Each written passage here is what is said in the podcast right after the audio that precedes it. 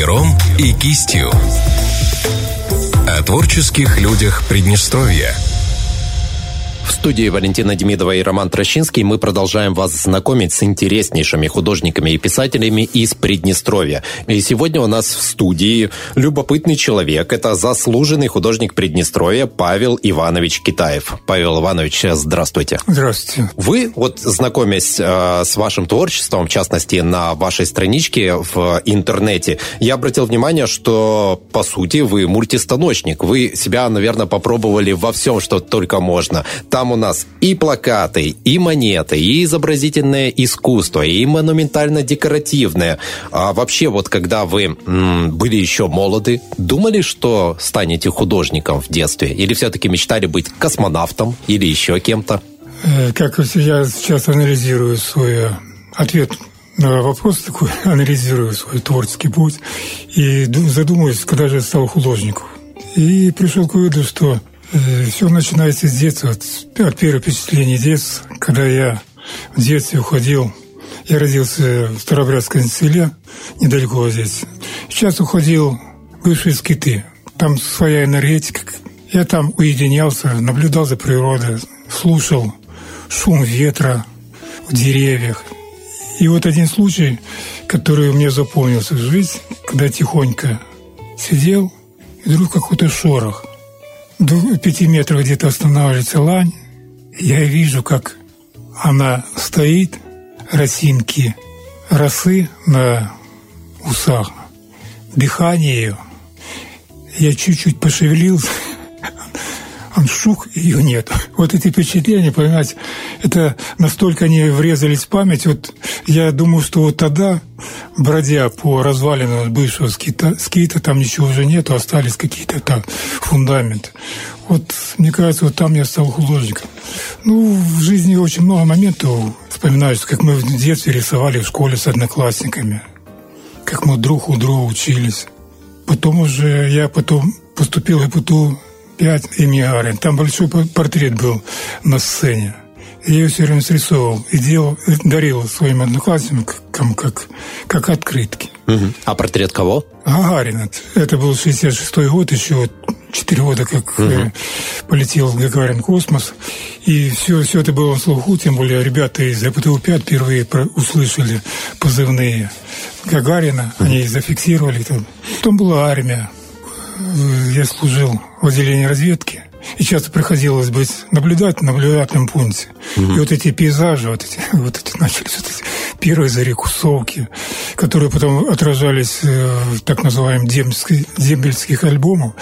Все эти вот города, в котором я служил, в Германии, окраины города. Товарищи просили нарисовать что-то такое, да, Товарищи. в альбоме? Ну, конечно, эти дембельские альбомы, портреты такие на дембельском альбоме, там очень много. очень практика была. И вот я упустил, я потом пять, когда я учился. Вот так сложилось, что там несколько человек были со мной, учились. И как-то мы сдружились. И в итоге они оказались звукорежиссеры, артист э, цирка, директор цирка, цирка Тираспольского, имею в виду фотохудожник Бланшейн, известный в Приднестровье. Все мы вместе учились, и как-то, видите, вот пути у каждого были свои, но все они стали в итоге вот творческими людьми. Был такой момент, когда вы хотели все бросить, знаете, вот что-то может тяжелое, и прям думали, да нет, там что-то может не получалось Никогда этого не было. Я вспоминаю свои ощущения, когда я поступил в художественное училище. Были общения с ребятами, с художниками, с которыми uh-huh. учился, служил в армии близкие отношения. Но когда попал в среду художественного училища, поселили нас в общежитие, я, я понял сразу, что я оказался в своей среде. И с тех пор это совершенно другой мир, где мы разговариваем на одном языке, размышляем, близкие по духу по творчеству. Вы знаете наверняка многих художников. Вот скажите, на ваш взгляд, а художнику обязательно проходить обучение в серьезных заведениях? То есть, насколько это влияет на его творчество? Можно ли вот не обучаясь нигде, чисто на таланте, энтузиазме, может быть, где-то на срисовывании приобрести действительно а, мастерские навыки? Ну, есть примеры художников-любителей, которые выс- высокого уровня художники. Но я все-таки считаю, э, художник должен получить все-таки образование для того, чтобы это как инструмент для воплощения своих каких-то идей, каких-то вот способностей. Каждый художник э, мечтает выразить себя, выразить свое видение мира и хочет, чтобы ее поняли. Но для этого нужно какие-то знания иметь, элементарные, академические, будем говорить. Угу. Но чтобы эти знания не перекрывали вот восприятие мира, с которым художник родился чтобы он не мыслил какими-то перспективой, какими-то анатомическими тоном, цветом, какими-то отношениями, чтобы они, это, конечно, очень важно, но чтобы они не перекрывали вот эти способности художника видеть своими глазами, как непосредственным взглядом мир.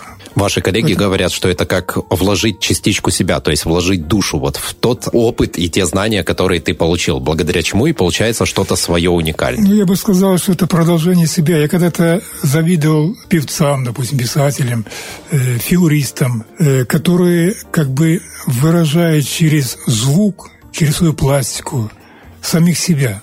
И художник своим цветом, каким-то своими, ну, изобразительными инструментами выражают просто себя. Я считаю, что это самое главное художники, потому что э, художники разные бывают, каждый со своим видением, и темы они интересные.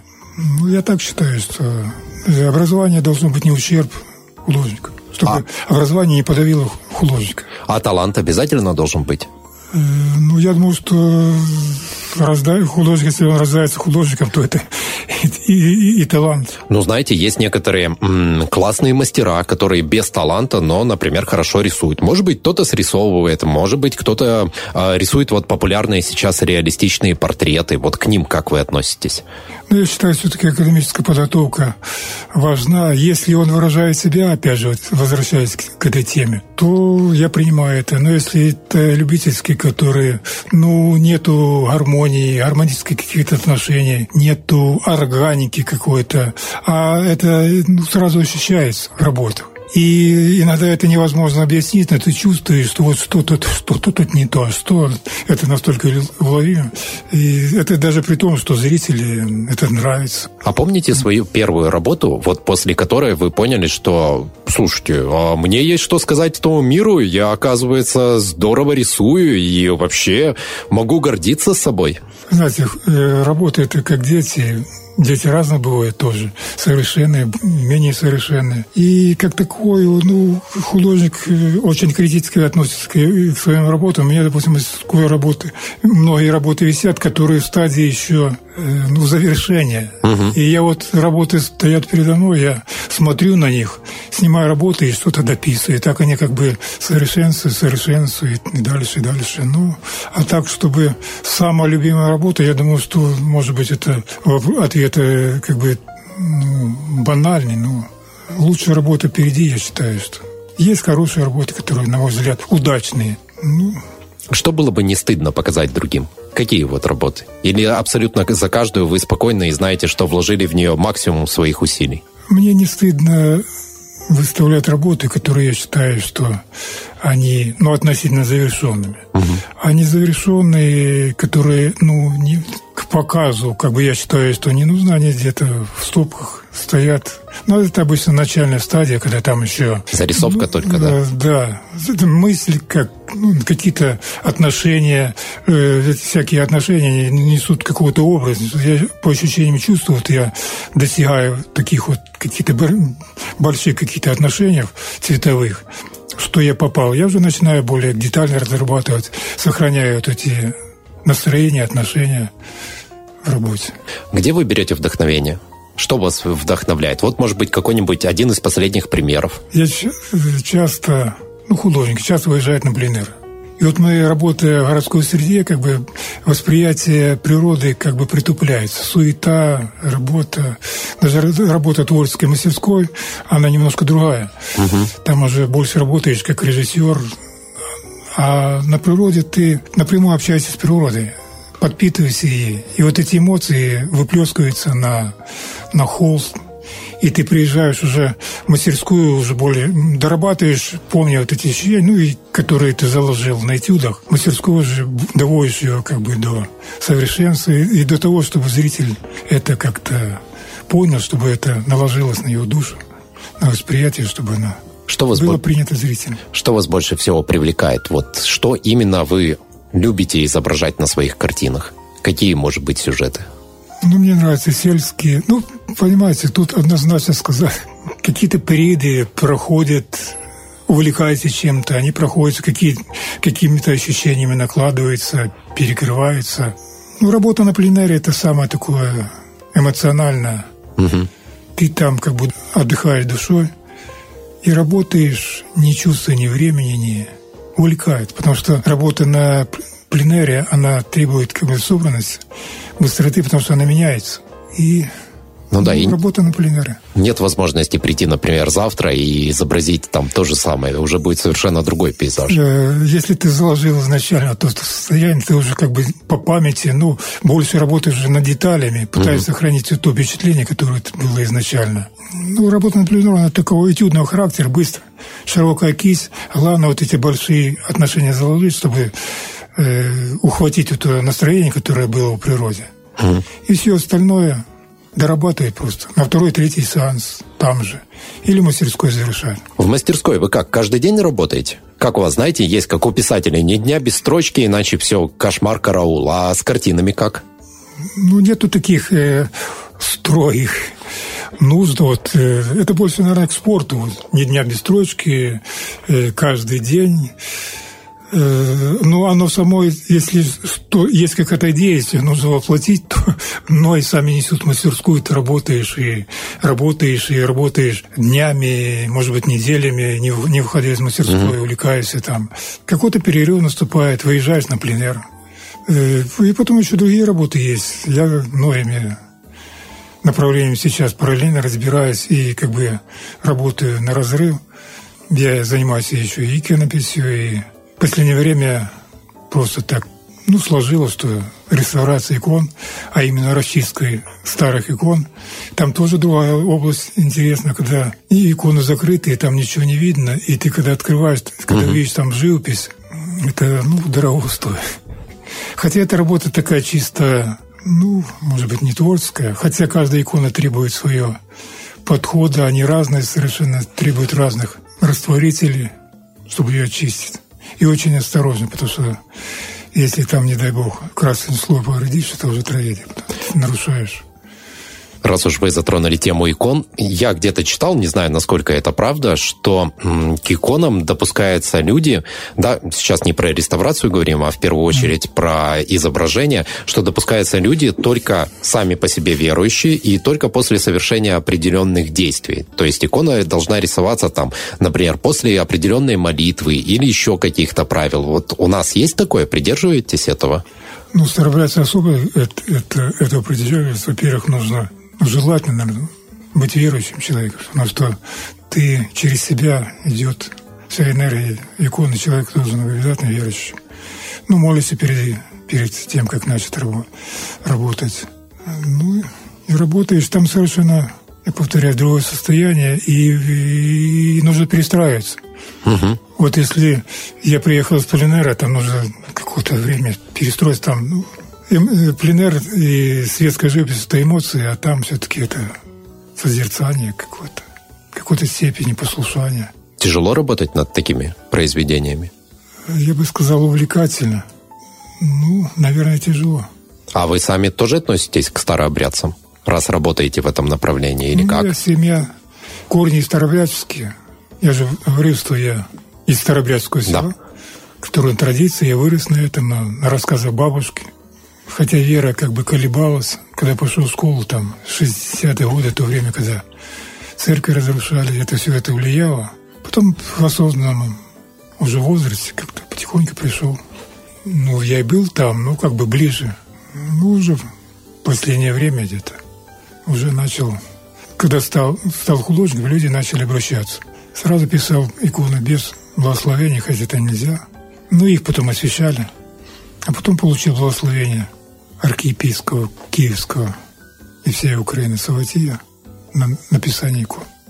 А что написание икон дает вот вам? Есть какое-то ощущение, может, какие-то чувства, эмоции при этом испытываете? Или это просто как, как бы, потребность? Ты после написания, во время написания иконы ты становишься ну, другим человеком, становишься ближе к, к Богу, общаясь со святынями. Я пишу иконы не, не придумаю икону, а я делаю списки, то есть копии икон, когда uh-huh. там надо точно все это воспроизводить. И потом, э, следя за пластикой, цветом, духом иконы, так вот все это перенимаешь. И ну, становится чище, а гармоничнее как бы. Икона как бы уходит в себя, твое сознание, твое видение. Ты после иконы тоже выходишь на природу, тоже как бы видишь совершенство природы, чувствуешь свое несовершенство. А как вы вообще сами относитесь к своим работам? Критически? И можете ли вы быть критиком самому себе? В первую очередь, э, автор-критик первый, кто оценит свою работу, и после его оценки как бы уже он работу представляет на суд зрителей. Кто первый смотрит ваши работы? Есть тот, знаете, кому ну. вы спешите в первую очередь показать и все-таки узнать мнение этого человека? Коллеги, наверное. В первую очередь у нас мастерские, ну, компактно сейчас. Немножко по-другому. У нас были 15 мастерских в одном месяце. Угу. И мы как бы варились в одном соку, общались, посещали мастерские друг друга. Ну, их не надо было выносить, просто работают, приходят коллеги. Некоторые процессы работы видят, какие-то, может быть, корректировки, свое видение высказывают. Ну, там воспринимаешь и не воспринимаешь, это уже авторы решают. Ну, коллеги. И мнение коллег, оно самое, самое ценное, потому что это профессионалы. А к чьему мнению из коллег вы прислушаетесь? Знаете, вот скажет кто-то, вот конкретно скажет, так, Павел Иванович, что-то тут какое-то не то. И вы такой, да, действительно, не то.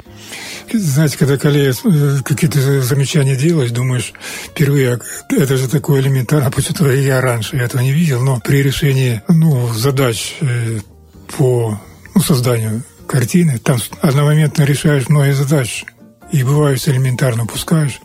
Когда коллега говорит, ну, соглашаясь, естественно, видишь, что это действительно так. Ну, с чем-то споришь, если чем-то не согласен. Но а, коллеги-то понятно, к их мнению можно прислушиваться, потому что они авторитеты, да, то есть они чего-то добились, у них есть художественное видение. А прислушиваетесь ли вы к тому, что говорят зрители, которые видят ваши картины? Вот насколько важно и их мнение для вас? Мнение зрителей, зрителей, конечно, оно важно для художника, но художник тоже должен как бы фильтровать ощущения, учитывать ее. Если эти здравые какие-то суждения, важные для художника, для его совершенствования, то принимается, нет, ну... Обидно бывает. Чем-то не соглашаюсь. А вот обидно бывает, когда человек начинает критиковать, и вы понимаете, что он совсем-совсем не прав. Не хочется вступить с ним в спор, доказать ему, что да ты ничего просто не понимаешь, да ты не видишь, посмотри на мир моими глазами. Художников много, все они разные. И зрители тоже. Много, и все они разные. И есть зрители, которым это, которые воспринимают тебя, твою энергетику. То, что ты э, пытался выразить выражает ты сам себя. Если такие зрители есть, им как бы цены нету, ты радуешься тому, что... Ну, есть зрители, которые, ну, значит, это не мой зритель. А не приходится подстраиваться под зрителя, потому что очень многие сейчас, знаете, э, как говорится, рисуют на потребу публики. Я никогда ни под кого не подстраивался. Есть такое выражение «брать от человека все самое лучшее». Я, я у природы беру самое лучшее, потому что, ну, бывает разно хорошее воспринимают. То, что мне ложится на душу, то, что считаю, что мне лучше сделать, я воспринимаю. Что-то не воспринимаю, с чем-то не соглашаюсь. А вы за свою жизнь поработали в разных направлениях. Это у вас было одномоментно все накапливалось? Или вы сегодня пробовали одно, а завтра пробовали другое? Как это происходило? Потому что есть люди, которые развиваются всю жизнь в одном направлении, да, их только одно интересует, они там достигают высот, а вы как-то умудрились и там себя применить, и там, и там. Ну, есть французский художник Альбер Марке, который с, с окна своей мастерской ну, практически всю жизнь писал один и тот же мотив. И они разные, разные состояния природы. Угу. Ну, это художник, который... Ну, это его выбор. У нас, я работаю в художественном фонде, делал плакаты. Плакаты, они как бы, ну, несли роль оформительскую. Оформление города, интерьеров, угу. там свои задачи. Мы делали такие плакаты. Потом э, появились выставки, оживилась какая-то творческая жизнь. Появились у меня плакаты творческие, серия плакатов по экологии Приднестровья. Угу. А что явилось толчком, я прочитал. Ну, я интересуюсь вообще этими вещами экологии, что касается природы. Фатея Шапунова об экологии. Там я ужаснулся, в каком состоянии нашей природы, и то время еще было. Были очень много публикаций о состоянии нашей природы о плохом состоянии. Помните, публикация Ион, Иона Друци о состоянии экологии вот нашего края. Угу. Это, по-моему, серия... в 90-х было, да? Да. Угу. Появилась серия плакатов по экологии. Ну, для того, чтобы выразить свое какое отношение, я взял за основу черный фон и на этом фоне писал сюжет. Такие плакаты, как «Природа не перечит человеку, если человек не перечит ее законам». «Homo sapiens» под большим вопросом. Это там, где появляется человек, природа нарушается, экология. По экологии именно Приднестровье, бери Кисканский лес. Он сейчас как-то начал подсаживать. Это было время, когда там, я помню, Кисканский лес, может быть, впечатление детское, когда там очень много деревьев большие, а потом где-то много, много провалин. Я сделал плакат «Бери Кисканский лес». Калкатова балка, уникальный памятник природы, который у нас, может быть, в какой-то степени недооценен тоже на каждом слое там какие-то виды животных, которые обитали здесь на протяжении тысячелетий. Потом появилась э, война 92 -го года, появилась серия плакатов по военных, к согласию, кто с мечом к нам придет. То есть пошла какой-то какой период создания плакатов. Это параллельно создавались плакаты параллельно с выездами на пленеры. Работал живопись. Все это шло параллельно.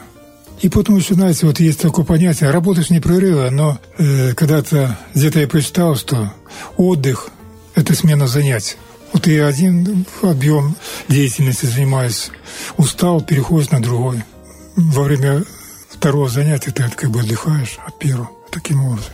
Так я и думаю, еще и по-другому перенастраивается художественный взгляд. Видишь все чуть-чуть иначе, если а, да, под другим углом. Да. Когда работаешь даже какую-то бытовую работу, делаешь, так разбивая спину, думаешь, как прекрасно. Угу. Нет такого, знаете, пресыщения. Каждый день смотришь, как бы, ну, привыкаешь. А тут более обостренно, да. А как вообще вот в выбранном направлении а, стать профессионалом? Вот ваш личный рецепт, да, как достичь в нем, в нем высот? Потому что много молодых людей страдают от этого, да, хотят вот реализовать себя здесь, но что-то идет не так. Э, работать, работать, работать, работать с удовольствием. Видеть прекрасно. Есть такое выражение Порфирия Иванова.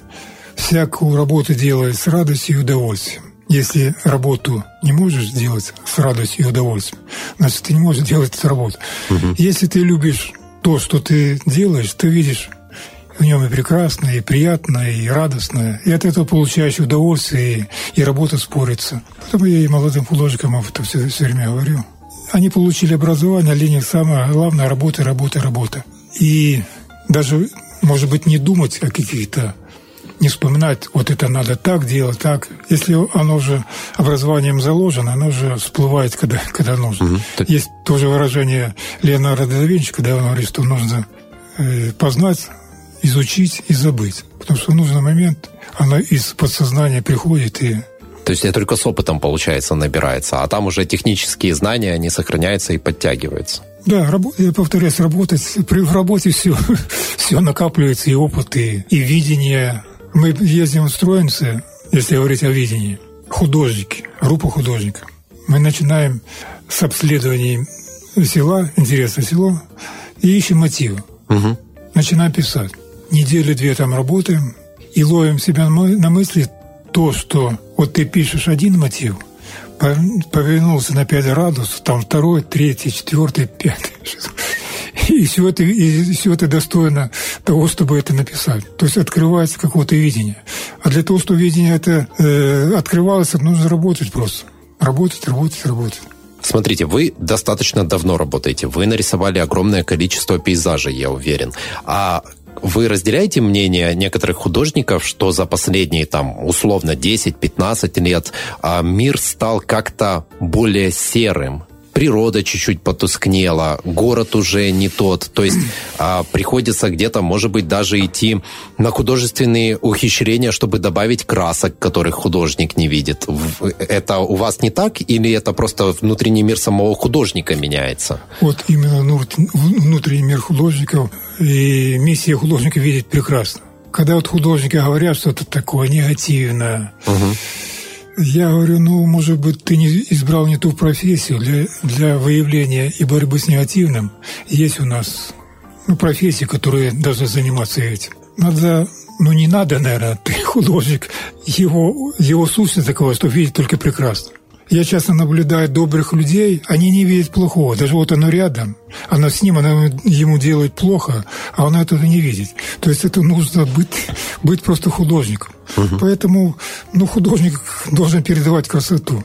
И он и передает.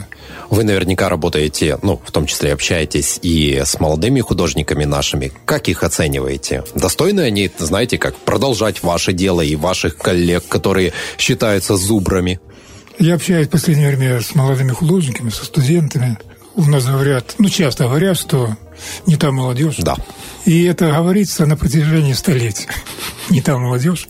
И вы были не она, той молодежью, она да? Не, она не то, она та, она, конечно, не та, но она, она такая же, как и мы были. И она в какой-то степени, ведь идет какой-то эволюционный процесс, она, в общем, становится лучше. У них и возможностей больше. И я не говорю им, но, может быть, сейчас они слышат, что я у них многому учусь свежести какого-то восприятия, не, не замутлененности вот этого восприятия, когда вот эти негативные обстоятельства, которые на, как бы накладывают отпечаток да. свой. Важно видеть, сохранить вот это видение, детский взгляд на мир. И я думаю, что они... У нас хорошая перспектива сейчас вот в Бендерском высшем колледже. Там такие студенты, что ну, я ими восхищаюсь. Я когда в художественном училище учился, творческие люди вообще отличаются. Вот я отметил, я, у меня братья уж, э, учились в институте связи, ну, таких технических институтов. Я приходил к ним в общежитие. Я тогда понял разницу вот в лицах, духовность каких-то лиц. Может быть, я обижаю кого-то. Но там совершенно другие лица, другие какие-то. Вот сейчас такая молодежь вот у нас, ну, близко то, что художники. Угу. То есть можно ими все-таки гордиться, да. да? И студенты тоже, студенты, они тоже лица такие более чисто, незамутненно. И вот очень много зависит от человека, чтобы вот сохранить вот это ощущение, видение на всю жизнь. А как его сохранить, когда жизнь-то тяжелая, приходится постоянно то работать, то выживать, то еще что-то. Ну, к сожалению, так выстраивается у многих. И времени-то на творчество почти не остается. И знаете, когда накладываются на тебя все эти бытовые, семейные проблемы, и когда ты не можешь заниматься творчеством, очень часто ты просто думаешь, ну и ладно, ну и все, это не мое. Я вспоминаю академика Лихачева, который я поклоне его творчества, Дмитрий Лихачев, академик. Он 25 лет в лагерях просидел и много испытал. И вот говорит, что я вот э, преклонного уже возраст до сих пор еще жив, питаясь баланды, а многие, которые сидели на высших, их уже давно нет. Угу. То есть вот, вот эти трудности, они с одной стороны закаляют, с другой стороны оттеняют вот эти, обостряют вот чувство красоты. Где бы ты ни сидел, тюремной решетки, сквозь тюремную решетку ты видишь облака, голубое, голубое небо, это красоту. Ну, наверное, какой-то отпечаток накладывается вот эти обстоятельства. Ну, я думаю, что нужно видеть все-таки прекрасно, слушать музыку, музыку. И потом, вот сейчас эпидемия ковида прошла. Да. Когда люди говорят, лежа на больничной койке, говорят, как бы я сейчас вздохнул. Просто дышать нормально, это, это, это радость, это, это счастье. Это все, поэтому все относительно. Человеку для радости, для счастья очень мало надо. А то, что плохо, ну, все относительно. А в чем вы находите, вот знаете, поддержку и ту самую радость, чтобы сохранять в своем серьезном возрасте вот творческий запал и энтузиазм? Быть самим собой и вот общение с природой, я повторяюсь уже несколько раз. У меня, был, у меня есть работа «Зимнее безмолвие». Я шел по центру города. Шум, гам, суета. Случайно оказался на берегу речки нашей. Увидел там замерзающий Днестр опустился ниже посмотреть. Появились тонкие-тонкие льдинки. И я поймался на том, что шума города я вообще не ощущаю. Я слышу голос природы. Угу. Плеск от этой водички, проплывающие тонкие снежинки, покрытые снегом. И не так медленно-медленно проплывают. И я побыл там, может, полчаса. Я вышел наверх, в центр города совершенно другим человеком. Это подпитываю. Поэтому надо почаще на природе быть. И тоже вот из леса выходит совершенно другим человеком. Там вот какой-то вот, как бы вот слушаешь какой-то камертон в природе. И ты выходишь другим человеком, как бы частью природы. Заходишь в цивилизацию, сжимаясь, подчиняясь каким-то вот законам цивилизации, что ты теряешь. А человек не, не думал так жить, он должен как-то помнить о том, что он по законам природы, который дал, дал ему природы Бог, и он должен по этим законам жить. И это придает силу. И потом силы придает то, что видишь, когда у людей намного хуже, чем у тебя, и думаешь, так, у меня все хорошо. Главное, руки не, не опускать да, в этот момент. Да, и все будет хорошо. Вы, кстати, являетесь автором нескольких серий наших э, монет юбилейных, которые выпускал ПРБ. Создание вообще эскизов вот для этих монет, оно отличается от работы над другими произведениями? Отличается. Я упоминал, что работа на природе – это одно. Да. Работа с э, монетами банк, там определенные темы дают. Угу. Там, если это какая-то историческая тема, там работает параллельно историк с университета со мной работал. И он какие-то делает исторические данные. Угу. Я и как художник обрабатываю, обобщаю. И если это серия, я сразу, если серия монет, допустим, Приднестровье край казачий, это нужно создать какой-то общий для всех оставшихся монет серии, ну, ключ решения какое-то. Угу. Вот это самое главное. А потом ты просто остальные монеты просто подставляешь. Допустим, вот, ну, Приднестровье, край казачий, эмблема казачества Черноморского. Это как основное, да? Да. Получается? Портрет э, атамана, фамилия атамана, лента, вот создание казачества, сюжет атамана, каждый атаман запомнится чем-то там. Угу. И вот это расплаваешь в круге монеты и делаешь композицию. Следующая монета уже та же схема, ты просто подставляешь, допустим, те же портреты, те же эмблему, ленточки какие-то вот, видоизменяя их, но схема как бы остается та же. Ну, тема не отличается. То, э, кроме историка, бывало, что идешь в библиотеку и тоже на эту тему какую-то более полную информацию, чтобы, когда изучаешь тему, вникаешь в нее, там сами решения, сами они как бы находятся, только делаешь э, зарисовки и, и уже приходишь, и у тебя практически готовое решение. Э, серия «Россия в истории Приднестровья» тоже там другая композиция, которая как бы должна отражать вообще идею этой работы. Немножко другая тема. Древние крепости на Днестре тоже. Ну, если взять, посмотреть монеты, там ну, отличаются. Отличаются серии друг от друга и одновременно как бы похожи э, монеты одной серии. Какая ваша серия монет, кстати, самая любимая? Вот я вспомнил. Вот та, знаете, может быть, та, в которую вы вложили э, больше всего сил, и поэтому она больше всего запомнилась. Э, первая серия – это э, «Россия в истории Приднестровья». Там нужно было серию решать, и там очень много усилий приложил. И портреты, и портреты же...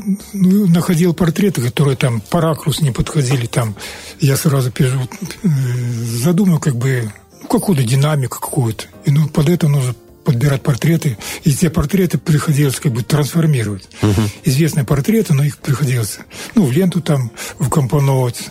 Ну, это первое, как бы. Потом серии пошли, когда я уже почувствовал, как бы, ну, приобрел опыт уже, в серии уже пошли э, остальные получше, ну, полегче. Скажите, вообще художнику это вопрос в первую очередь к вам, к вашему опыту, но ответ ваш будет адресован молодым Э, художникам. Художнику стоит ли рассчитывать на то, что он сможет зарабатывать большие деньги своими работами и жить спокойно, просто в удовольствие занимаясь этим? однозначно, когда, имеешь много денег и, и занимаешься чем-то, ну, денег должно быть столько у художника, чтобы ну, жить достойно, чтобы uh-huh не влачить жалкое существование, когда многие художники просто нету денег на краски.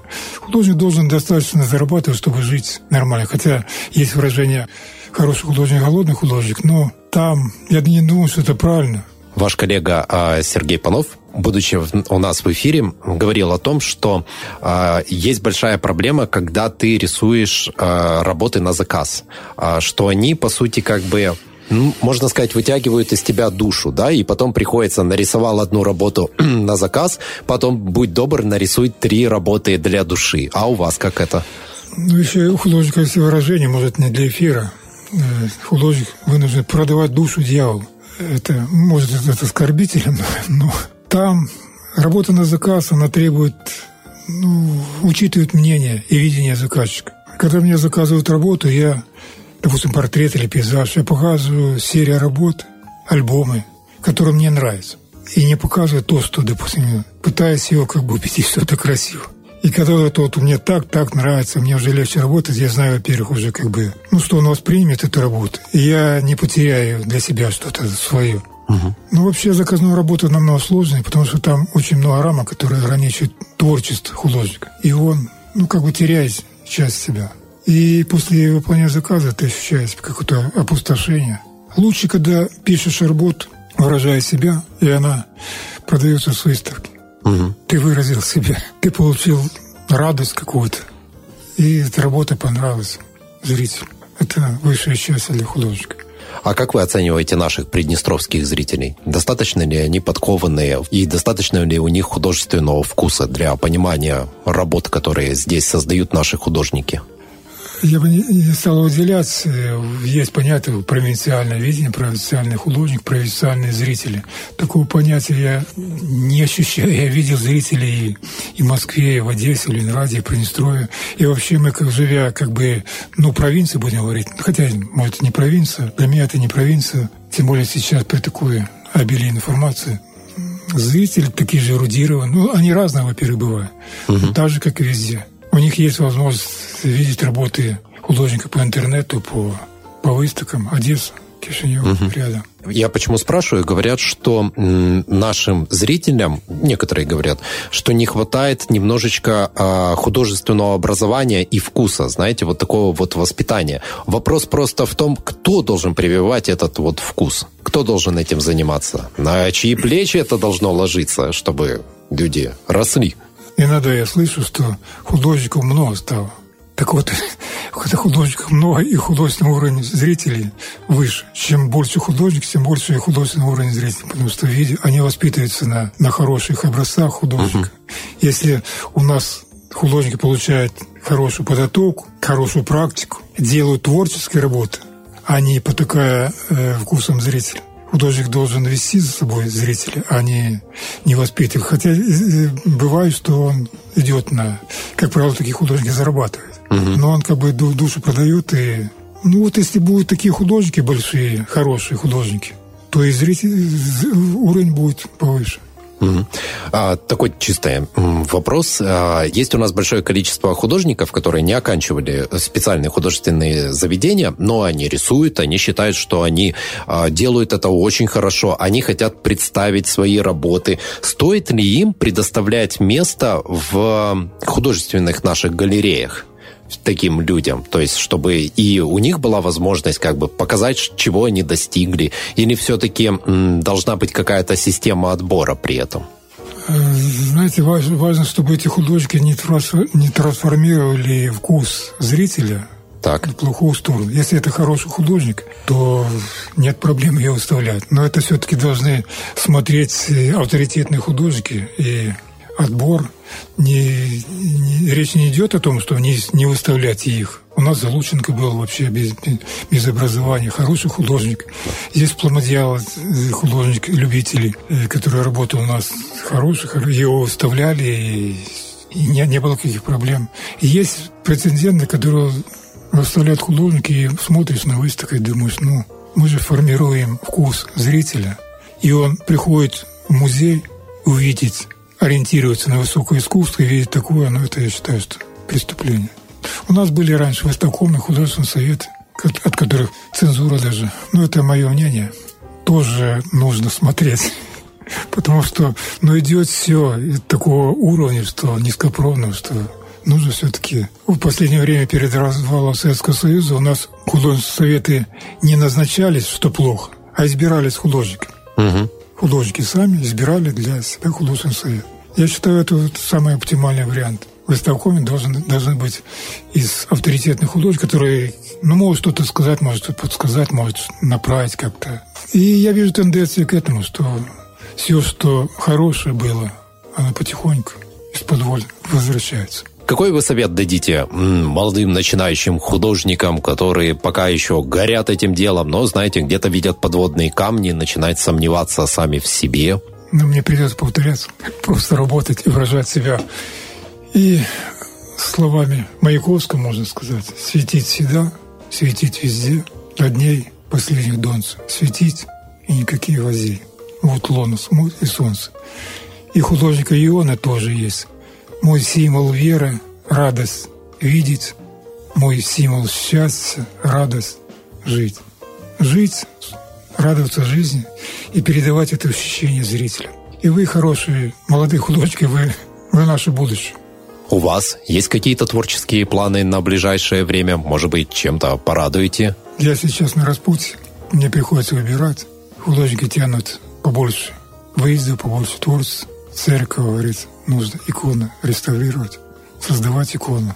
У нас еще проблема у старообрядцев тоже нужно как бы иконописные школы какие-то именно вот старообрядческие создавать. Угу. Для этого нужно, я тоже понимаю вопрос о том, чтобы собрать авторитетных художников иконописцев, сделать какой-то симпозиум и провести мастер-класс двухнедельный, чтобы хоть ну, определить уровень иконописного угу. мастерства, ну и какой-то опыт приобрести.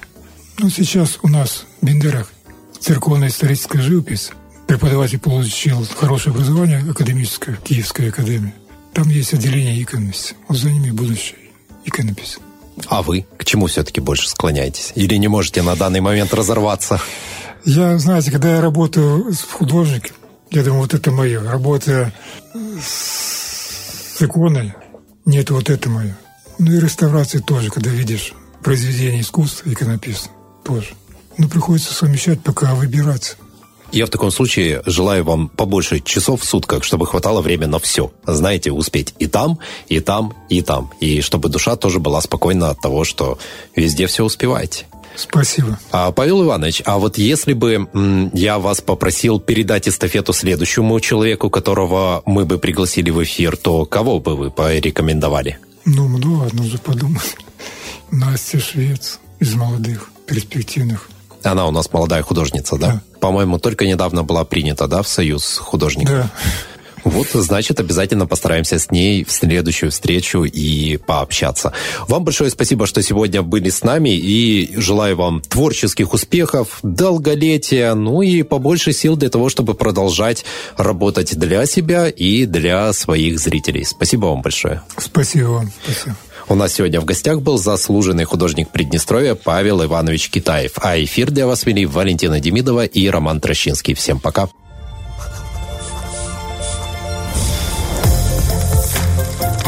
С пером и кистью.